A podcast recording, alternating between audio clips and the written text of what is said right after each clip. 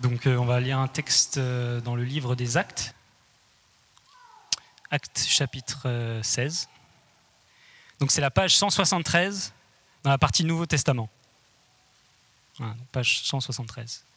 Chapitre 16, versets 6 à 15.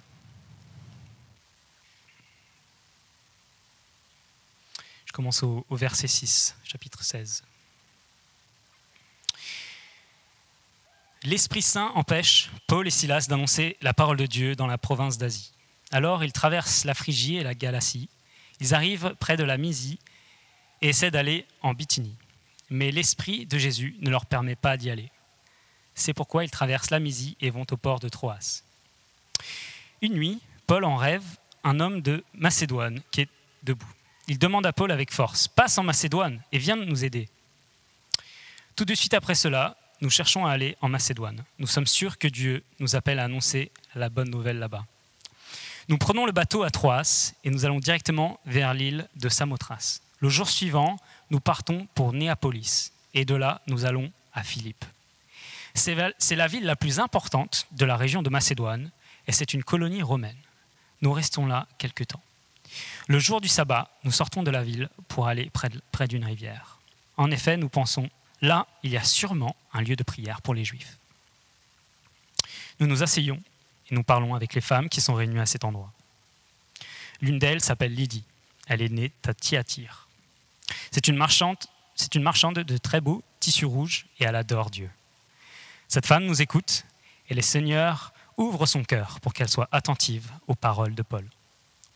Elle reçoit le baptême avec toute sa famille, puis elle nous invite en disant si vous pensez que je crois vraiment Seigneur, venez habiter chez moi. Et elle nous oblige à accepter. On va prier ensemble. Prions. Seigneur, merci encore une fois pour ta présence avec nous.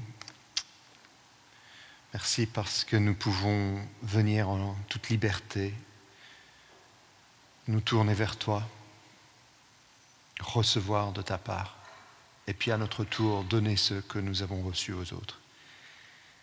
Et dans ce processus-là, Seigneur, maintenant, nous voulons être attentifs à ce que tu as pour nous.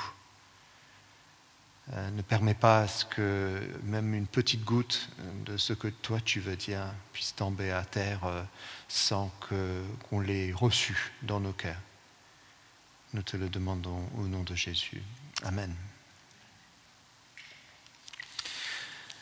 Nous sommes au début d'une série de, réflexions qui vont nous emmener loin euh, jusqu'en novembre euh, sur euh, le thème du nouveau. nous sommes dans une société qui est très attirée par tout ce qui est neuf, tout ce qui est nouveau.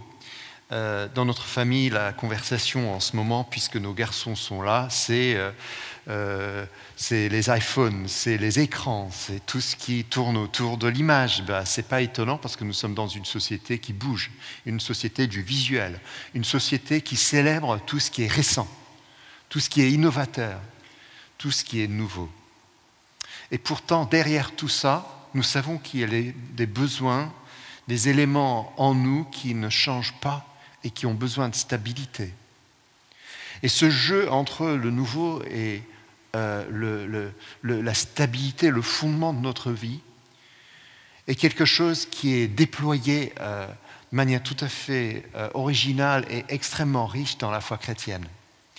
Parce qu'un chrétien, c'est quelqu'un qui est appelé à suivre. Donc il est toujours en train d'accueillir de nouvelles situations. Mais puisqu'il suit quelqu'un, il y a une continuité il y a une stabilité. La personne que nous suivons, c'est Jésus-Christ. Et si lui, il est toujours en mouvement, eh bien, nous aussi, nous sommes en mouvement. Nous avons devant nous aujourd'hui un passage qui euh, est tiré donc de l'histoire d'un chrétien très connu, euh, l'apôtre Paul, qui lui aussi était toujours en mouvement. Lui toujours euh, confronté à de nouvelles situations mais lui toujours voulant les accueillir avec la certitude et la stabilité qui venait de sa relation, de sa connexion avec Jésus-Christ. Et ce qui est très intéressant, et on, va le voir, c'est que même si le monde de Paul euh, est séparé de nous de, 2000 ans, d'ailleurs on l'a, senti avec certains de ces, noms de villes et d'endroits et tout ça qui nous laisse un peu perplexes, en réalité les besoins fondamentaux des gens sont les mêmes. Et même si aujourd'hui nous sommes dans un monde qui est en permanence à la recherche du nouveau, nouveau, nouveau, nous savons que nous avons un Dieu qui nous permet de nous enraciner en lui. Il répond à ces besoins les plus, les plus basiques, les plus ancrés en nous, et puis il nous envoie accueillir ces nouveaux projets pour nous, le suivre. Et le défi, c'est toujours d'être là où lui, il est. Alors, comme vous le savez, si on peut avoir la première euh, image, euh, Paul, c'était donc un missionnaire, c'était quelqu'un qui se déplaçait et qui accueillait donc en permanence de nouvelles choses. Vous voyez là, bon, je suis désolé, c'est en anglais, mais vous voyez à peu près la tracée de son premier voyage. Il part d'une ville qui s'appelle Antioche, qui est un peu la base, et là, il va partir, oh là, comme ça, visiter, et à chaque endroit où il arrive, il prêche Jésus-Christ et sa prière, c'est de pouvoir rencontrer des juifs dans la synagogue, et puis ensuite, si ça déborde au-delà, il va prêcher aux non-juifs pour constituer une nouvelle communauté de chrétiens. Il va implanter dans ce lieu une église. Et nous avons donc dans différents endroits qu'il a rencontrés dans son premier voyage missionnaire des églises qui ont été implantées, de nouvelles communautés qui surgissent dans chaque endroit, toujours à partir d'un débat entre les besoins des gens qui sont là et la vérité de la personne de Jésus-Christ, mort pour eux, qui donne sa vie pour eux et les invite à le suivre. Paul, il est donc toujours en mouvement. Ce premier voyage, il euh, passe avec euh, des compagnons, avec Barnabas et puis d'autres, et puis il arrive de nouveau à Antioche. Et un peu de temps après, il décide comme beaucoup, il a, il a envie de continuer à bouger et il décide de se lancer dans un deuxième voyage missionnaire. Et là, en fait, euh, il prend de nouveau avec lui des collaborateurs. Cette fois-ci, ce n'est pas Barnabas, mais quelqu'un qui s'appelle Silas. Et Silas et Paul vont faire un deuxième voyage missionnaire. Et tout est prévu comme le premier, sauf avec quelques petits changements. Vous voyez là le premier, l'endroit où ils vont en premier, c'est Chypre l'île de Chypre. Pourquoi? Bah, Parce que le collaborateur de Paul, Barnabas, est issu de Chypre. C'est son lieu. Maintenant que Barnabas n'est plus là et c'est Silas, Paul il va changer un petit peu de stratégie. On va avoir la deuxième image. Et on va voir que, vous voyez, il va visiter les mêmes églises ici, voyez ça Mais au lieu de passer par là, par en bas, pour les attaquer par l'ouest, il va passer par ici, par la province romaine de Cilicie. Pourquoi cette province-là? Parce que la ville principale de cette province, c'était euh, sa capitale s'appelait Tarse. C'était sa ville natale. C'est là où est né Paul, où il a grandi. Vous voyez? Donc il passe par ces endroits qu'il connaît. Et ensuite, ils vont visiter toutes les mêmes églises. Et l'objectif, la stratégie est toujours la même. C'est d'aller dans des centres urbains pour chercher les gens, des juifs d'abord, dans les synagogues, et ensuite ceux qui sont autour pour prêcher et fonder une communauté. Donc la stratégie est la même. Et son idée, c'est d'aller encourager ces églises-là, et puis à partir de ce qui, de ce qui leur a vécu, d'en implanter d'autres dans la même région. Vous voyez, donc il va, euh, son idée, c'est de continuer un petit peu dans ces régions-là de Cilicie et de Galatie. Voilà ce qui est prévu. Sauf que Dieu a d'autres projets.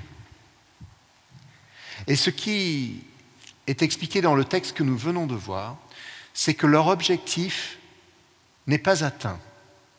Tout est là, tout est mis en mouvement, ils ont des idées, ils veulent servir Dieu, ils veulent faire des choses et tout d'un coup, c'est l'impasse. Le texte nous dit qu'ils essayent d'abord je vous prie de m'excuser si vous êtes plutôt du côté gauche. Hein. Moi, je suis plutôt de droite, donc voilà. Ça n'a rien de politique. Ils veulent aller vers le sud, dans cette province d'Asie. Vous voyez ça? Ben, c'est logique parce qu'il y a de grandes villes là. Il y a la ville de Colossée, il y a la ville, bien sûr, d'Éphèse, qui est une ville énorme, un port très connu, un centre commercial. Ils vont donc, euh, ils veulent aller là-bas. D'ailleurs, entre parenthèses, toutes les églises qui sont nommées dans le livre de l'Apocalypse viennent de cette région-là. Et c'est parce que plus tard, des gens vont effectivement visiter et fonder ces églises. Mais le problème, c'est que le texte nous dit que l'Esprit de Jésus ne leur permet pas d'aller dans ce sens. Les portes sont fermées, ils sont bloqués. Donc ils ne peuvent pas aller vers le sud, en Asie. Donc ils décident d'aller vers le nord. Ben, c'est quand même logique. S'ils ne peuvent pas aller dans ce sens-là, ils vont aller comme ça, en Bithynie. Également une province romaine avec beaucoup de centres. Le problème, c'est que le texte nous dit encore une fois que l'Esprit de Jésus ne leur permet pas d'aller là-bas. Alors on ne sait pas. On ne sait pas ce qui est arrivé. Est-ce qu'ils sont tombés malades? Est-ce qu'ils ont une, une parole prophétique? Est-ce que quelqu'un euh, leur a dit que la situation politique ne permettait pas? On n'en sait rien, sauf qu'avec le recul, ils l'ont interprété comme le Seigneur Jésus qui ferme des portes. Peut-être sur le moment, ils pensaient que c'était un combat spirituel, qu'il fallait résister à tout prix, fallait... mais ce n'était pas possible, tout est fermé. Et donc qu'est-ce qu'ils font? Eh bien, ils continuent sans trop de, clarté, vers, euh, vers l'ouest, jusqu'à un port qui s'appelle Troas. Et là, ils s'arrêtent. Je les imagine, Paul et Silas, assez découragés. Ils ont voulu faire des choses et finalement, ça n'a pas fonctionné comme prévu. je ne sais pas si ça vous rejoint. Si dans votre vie, vous avez eu des projets à un moment donné, vous avez eu des idées, vous pensez comprendre comment Dieu veut faire les choses, ou bien tout simplement, vous avez des objectifs pour votre vie. Et le problème, c'est que euh, en tournant à gauche, en tournant à droite, en poussant cette porte ici, rien ne semble vous permettre d'avancer. C'est comme si tout est bloqué. Avoir ce moment comme ça, juste euh, quelques temps, ça va, mais si ça dure, eh ben, ça devient très décourageant. Et Paul et Silas, je les vois découragés. Dans cet endroit de Troie, c'est une nuit. Paul, il est là. Peut-être qu'il a du mal à dormir, peut-être qu'il dort très bien, mais il reçoit une vision, un rêve. Et c'est le moment où les choses vont basculer, où Paul va arrêter de suivre ses propres intuitions, ses propres idées, et il va recevoir la vision de Dieu. Parce qu'il voit dans son rêve un homme, un homme de Macédoine qui lui dit, viens vers nous, nous avons besoin d'entendre la, bonne nouvelle. Et en fait, cet homme de Macédoine, donc, qui vient de cette région-là, voyez ça? Et Paul pensait rester ici. Alors, si Paul il avait fait lui-même, il aurait sans doute essayé de fonder des églises ici et puis il serait rentré à la maison. Mais Dieu voulait qu'il fasse autre chose. Dieu voulait qu'il voie plus loin. Et la réalité, c'est qu'en allant en Macédoine, Paul quitte l'Asie pour entrer dans l'Europe. Et la première ville où il va débarquer s'appelle Philippe c'est cette ville-là qui est une grande ville commerciale, une grande ville internationale, avec cosmopolite, avec un grand mélange de nationalités. Un lieu de marchandises, un lieu, comme on a dit, de commerce. Et il va s'arrêter là, sauf que, encore une fois, Paul va devoir changer de stratégie pour entrer plutôt dans la vision de Dieu. Parce que Comprenez bien, quand il arrive dans une nouvelle ville, qu'est-ce qu'il fait? Eh ben, Il cherche la synagogue et il cherche à, prêcher aux Juifs. Sauf que à Philippe, cette grande ville, maintenant, on est dans un autre cas. On est en Europe, c'est différent. Et là, le texte nous dit qu'il n'y a même pas de synagogue. Ça veut dire qu'il n'y avait même pas dix hommes juifs dans la population. Paul, il est obligé de changer de changer de façon de penser. Typiquement, il allait dans la synagogue, il prêchait aux hommes juifs réunis dans la synagogue. Maintenant, il va devoir aller à l'endroit de prière, en dehors de la ville, et là, il va trouver des femmes. Je l'imagine bien, cet ex-pharisien, tellement habitué à parler aux hommes, aux hommes juifs, et tout d'un coup il se trouve devant un ensemble de femmes non juives, et il est en train de prêcher. Il doit, se dire dans sa tête, mais il y a un truc qui cloche, il y a quelque chose d'anormal pour moi, mais il continue. Et le Seigneur le surprend, parce qu'il y a une de ces femmes qui s'appelle Lydie, qui est en fait une femme d'affaires, qui travaille euh, dans, les textiles et dans les tissus. Elle est assez haut placée dans la société et elle répond tout de suite. C'est encore une fois comme si le Seigneur guidait, dirigeait. D'abord, on a une vision, viens vers nous. Et maintenant, Paul, il va découvrir qu'il y a du fruit qui est mûr. Et il suffit de le cueillir. Mais ce n'est pas le fruit qu'il avait imaginé. Vous voyez ça? Lui, il avait imaginé des, hommes juifs et maintenant il va trouver une femme, Lydie, une entrepreneuse qui répond tout de suite à l'évangile. Et ce qui est magnifique, c'est que cette entrepreneuse va accueillir le message, va se faire baptiser avec son foyer, pas seulement sa famille, hein, son foyer, donc ça veut dire tous ceux qui habitaient sous son toit, probablement 30 ou 40 personnes. Ils vont tous se faire baptiser sur le champ. Et ensuite, ils vont accueillir Paul dans leur maison. Alors, je le vois bien, Paul, il est là en train de manger avec ses non-juifs, avec ses gens, et puis euh, accueilli par une femme, une entrepreneuse, et puis il s'est dit, mais c'est incroyable, j'aurais jamais imaginé ça. Mais l'histoire continue au-delà de ce passage que nous avait lu Charles, parce qu'il y a deux autres personnes qui constituent la base de cette nouvelle Église, qui sont toutes aussi étranges. Paul, ce qu'il va faire, c'est très vite, il va réunir ces nouveaux croyants ensemble pour les, pour les enseigner. Mais très vite, il va y avoir, c'est traduit comme une servante, si vous voyez un peu plus loin dans notre passage. En fait, ce n'est pas ça du tout, c'est une esclave qui est manipulé par ses maîtres pour prédire l'avenir aux gens. Et c'est de là qu'ils ont un versement d'argent, euh, une entrée financière. Et cette esclave commence à suivre Paul tout le temps. Et il y a, un moment dans le texte que je vais euh, très vite vous lire, là, qui, euh, où c'est marqué un jour, nous allons en lieu de prière, une servante vient à notre rencontre, elle a un esprit. La servante fait cela pendant plusieurs jours. À la fin, Paul se met en colère, il se retourne et commande à l'esprit au nom de Jésus-Christ, sors de cette femme. Et l'esprit sort tout de suite d'elle. Deuxième converti. Ça provoque la colère des maîtres, parce que tout d'un coup, ils n'ont plus d'argent. Ils ont perdu leur gagne-pain. Et donc ils vont prendre Paul et Silas, ils vont les prendre dans la ville et ils vont les présenter au magistrat et ils vont commencer à générer du désordre avec une foule qui devient de plus en plus en colère. Et finalement, Paul et Silas sont jetés en prison. Ils sont mis dans une cellule où il n'y a même pas de lumière. Leurs pieds sont enchaînés et ils sont laissés là.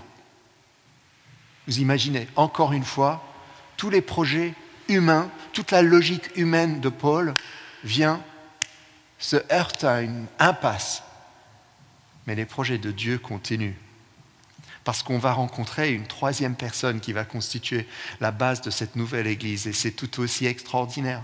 Parce que dans cette prison, Paul et Silas font quelque chose de tout à fait remarquable. Le texte nous dit, dans le chapitre 16, là, qu'à minuit, quand tous les gens normaux sont en train de dormir, sauf les prisonniers, apparemment euh, chrétiens, et puis les pasteurs qui préparent leur prédication. Euh, à minuit, Paul et Silas sont en train de prier et de chanter les louanges du Seigneur, et tous les autres prisonniers les entendent. Et à ce moment-là, il y a un, tremblement de terre, et les murs sont secoués, les portes s'ouvrent, et toutes les chaînes tombent des prisonniers. C'est au moment où ils louent le Seigneur, vous voyez un peu la force de la louange ici. Et qu'est-ce qui se passe? C'est que le, gardien de prison, il se réveille parce qu'il y a ce tremblement de terre, il panique, il est sur le point de prendre sa propre vie quand Paul, c'est génial le renversement des rôles, hein, quand Paul vient le rassurer. Le gardien de prison maintenant qui pense mettre fin à ses jours, qui désespère, et c'est Paul le prisonnier qui le rassure, non, non, non, non, on est tous là. Et donc le gardien, il se met à genoux comme ça, et il dit, mais dis-moi ce qu'il faut faire pour être sauvé. Et en réalité, bon, nous, on, tourne ça en jargon religieux, mais probablement, ça veut dire tout simplement qu'est-ce que je dois faire pour en sortir de cette, cette, situation euh, compliquée? Et Paul saisit l'occasion pour évangéliser, et puis lui raconter la bonne nouvelle de Jésus-Christ. Et au milieu de la nuit, le gardien de prison se convertit avec toute sa famille. Je pense qu'il les a réveillés. Il les a réveillés, les secoués. On a un homme ici qui nous dit tout qui nous raconte. Et toute la famille est baptisée au milieu de la nuit encore. Hein. Et puis ensuite, il va les accueillir dans sa maison pour un grand repas, un festin, au milieu de la nuit. Et puis l'histoire se termine le lendemain matin quand ils sont libérés de la prison. Paul et Silas rejoignent les autres dans la maison de Lydie. Alors, juste réfléchissez avec moi un instant. De quoi est composée cette nouvelle Église? Une marchande de haute société avec son foyer, non juive. Un gardien de prison, probablement un fonctionnaire, ex-militaire, avec sa famille. Une esclave qui n'avait aucun niveau dans la société, qui était considérée comme la propriété de son maître qui avait été libérée d'un mauvais esprit. Et peut-être qu'elle a amené aussi les gens qu'elle connaissait. Vous imaginez tout ça réuni le lendemain matin dans la maison de Lydie. Ils sont là en train, en train de discuter et Paul et Silas sont là. Et il y a un moment extraordinaire où ils sont ensemble et ils reçoivent la parole de Dieu et quelque chose démarre à ce moment-là, à partir de ces gens-là. Et j'imagine Paul en train de regarder et de dire, mais c'est absolument incroyable, j'aurais jamais rêvé de ça. Si j'avais continué sur mon propre chemin, j'aurais eu des petites églises normales et je serais passé à côté de cette extraordinaire nouveauté que Dieu veut démarrer ici. Vous savez que l'histoire ne s'arrête même pas là parce que là démarre une, une, nouvelle connexion entre Paul et cette Église, l'Église qui va, qui va le soutenir tout au long de son ministère, cette Église qui va être mise en exemple comme étant un lieu de générosité.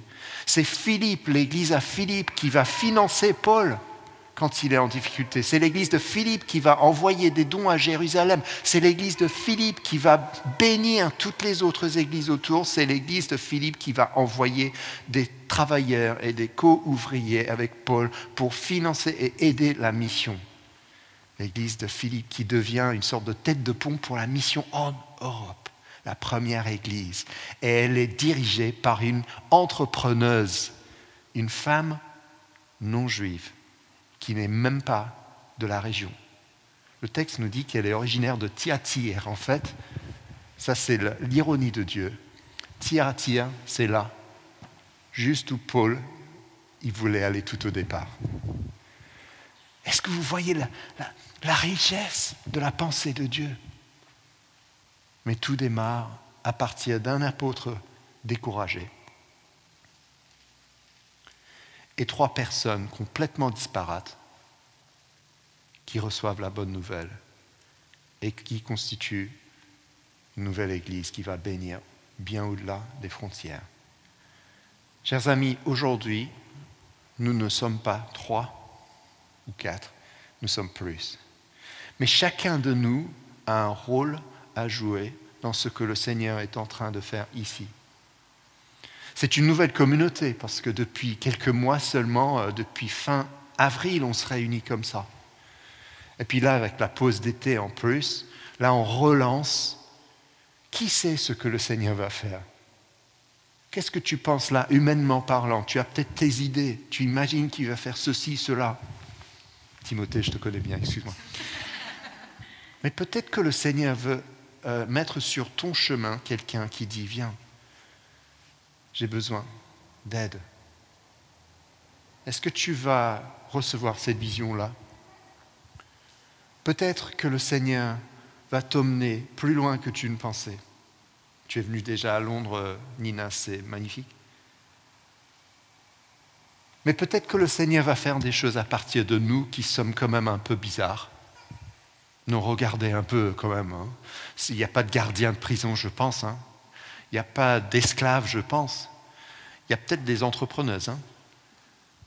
Mais ce qui est important, c'est qu'on est mélangé, on est différent, et chacun a sa place. Et le Seigneur, il fait les choses bien. Nous, on aime bien penser comme ça. Et le Seigneur, il a tout l'avenir devant lui. Il imagine de grands projets. Donc c'est très bien de prier nos petites prières, mais c'est encore mieux de demander à ce que le Seigneur nous donne une vision qui nous emmène loin. Voilà pourquoi c'est important samedi. Samedi, nous allons nous réunir ici et nous allons sortir et en sortant, en marchant dans les rues, nous allons nous mettre à l'écoute, à l'écoute des gens, pour voir et discerner les besoins, à l'écoute des uns et des autres dans la prière, mais surtout à l'écoute de Dieu. Parce que toi, toi, toi, moi, nous avons des choses que nous avons reçues et nous pouvons à notre tour être, comme les Philippiens, généreux, marqués par une générosité extraordinaire avec notre argent bien sûr, mais surtout avec la bonne nouvelle. Notre manière d'être, nos paroles. Et qui sait où le Seigneur va nous emmener et ce qu'il va faire de cette Église? Peut-être une tête de pont pour toucher bien au-delà même des Français à Londres. Qui sait? Sommes-nous à l'écoute? Sommes-nous prêts? Amen.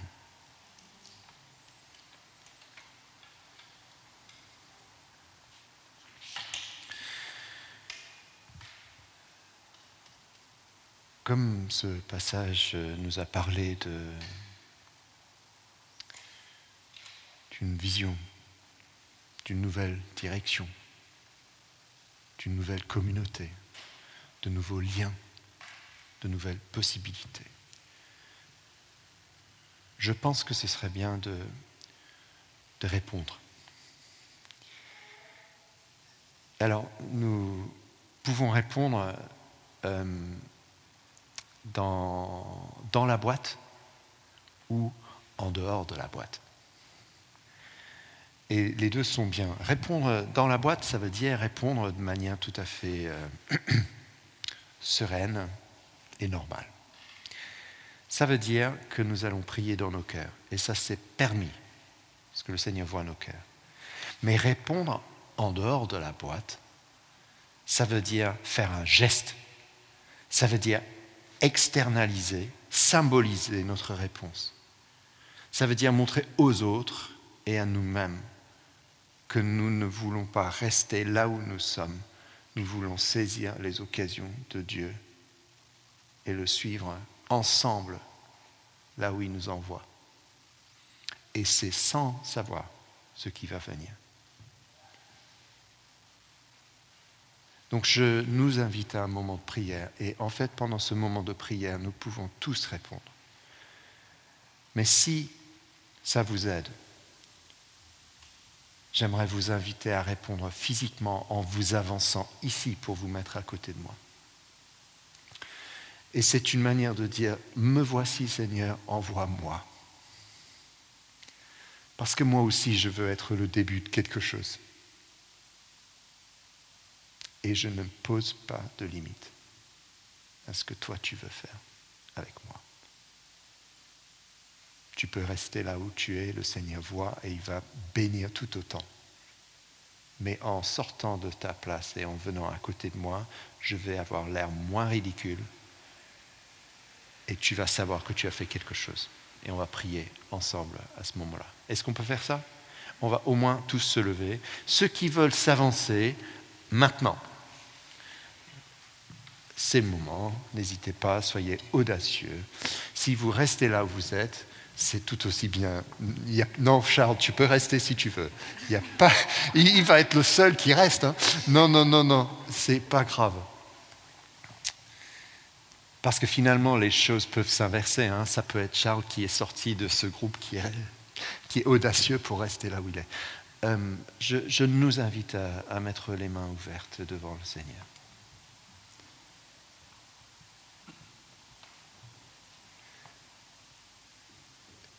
Et ensemble, nous allons invoquer son esprit, sans lequel nous ne pouvons rien faire, sans lequel nous sommes pris par nos propres pensées, limités par nos propres, notre propre imaginaire.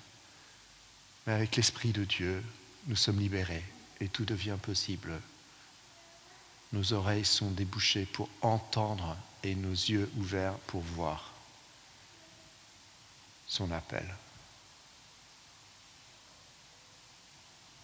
Prions.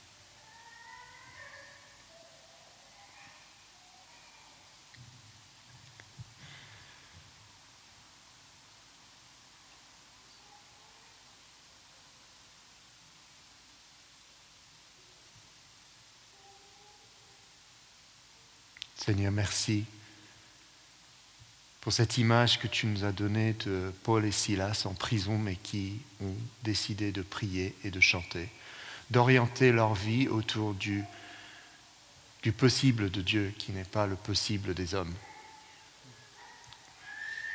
qui croyaient que tu étais là même au milieu de la prison. Et Seigneur, c'est grâce à ça et puis ta présence que les murs ont tremblé, qu'il y a eu un tremblement de terre que les gens t'ont découvert et une nouvelle Église a été fondée. Seigneur, nous sommes devant toi aujourd'hui et nous te demandons de nous remplir de ce même esprit de puissance, de courage, de feu, d'audace et d'écoute. Ouvre nos oreilles, nos yeux. Donne-nous de voir et de suivre. Envoie sur nous maintenant ton esprit. Nous te demandons.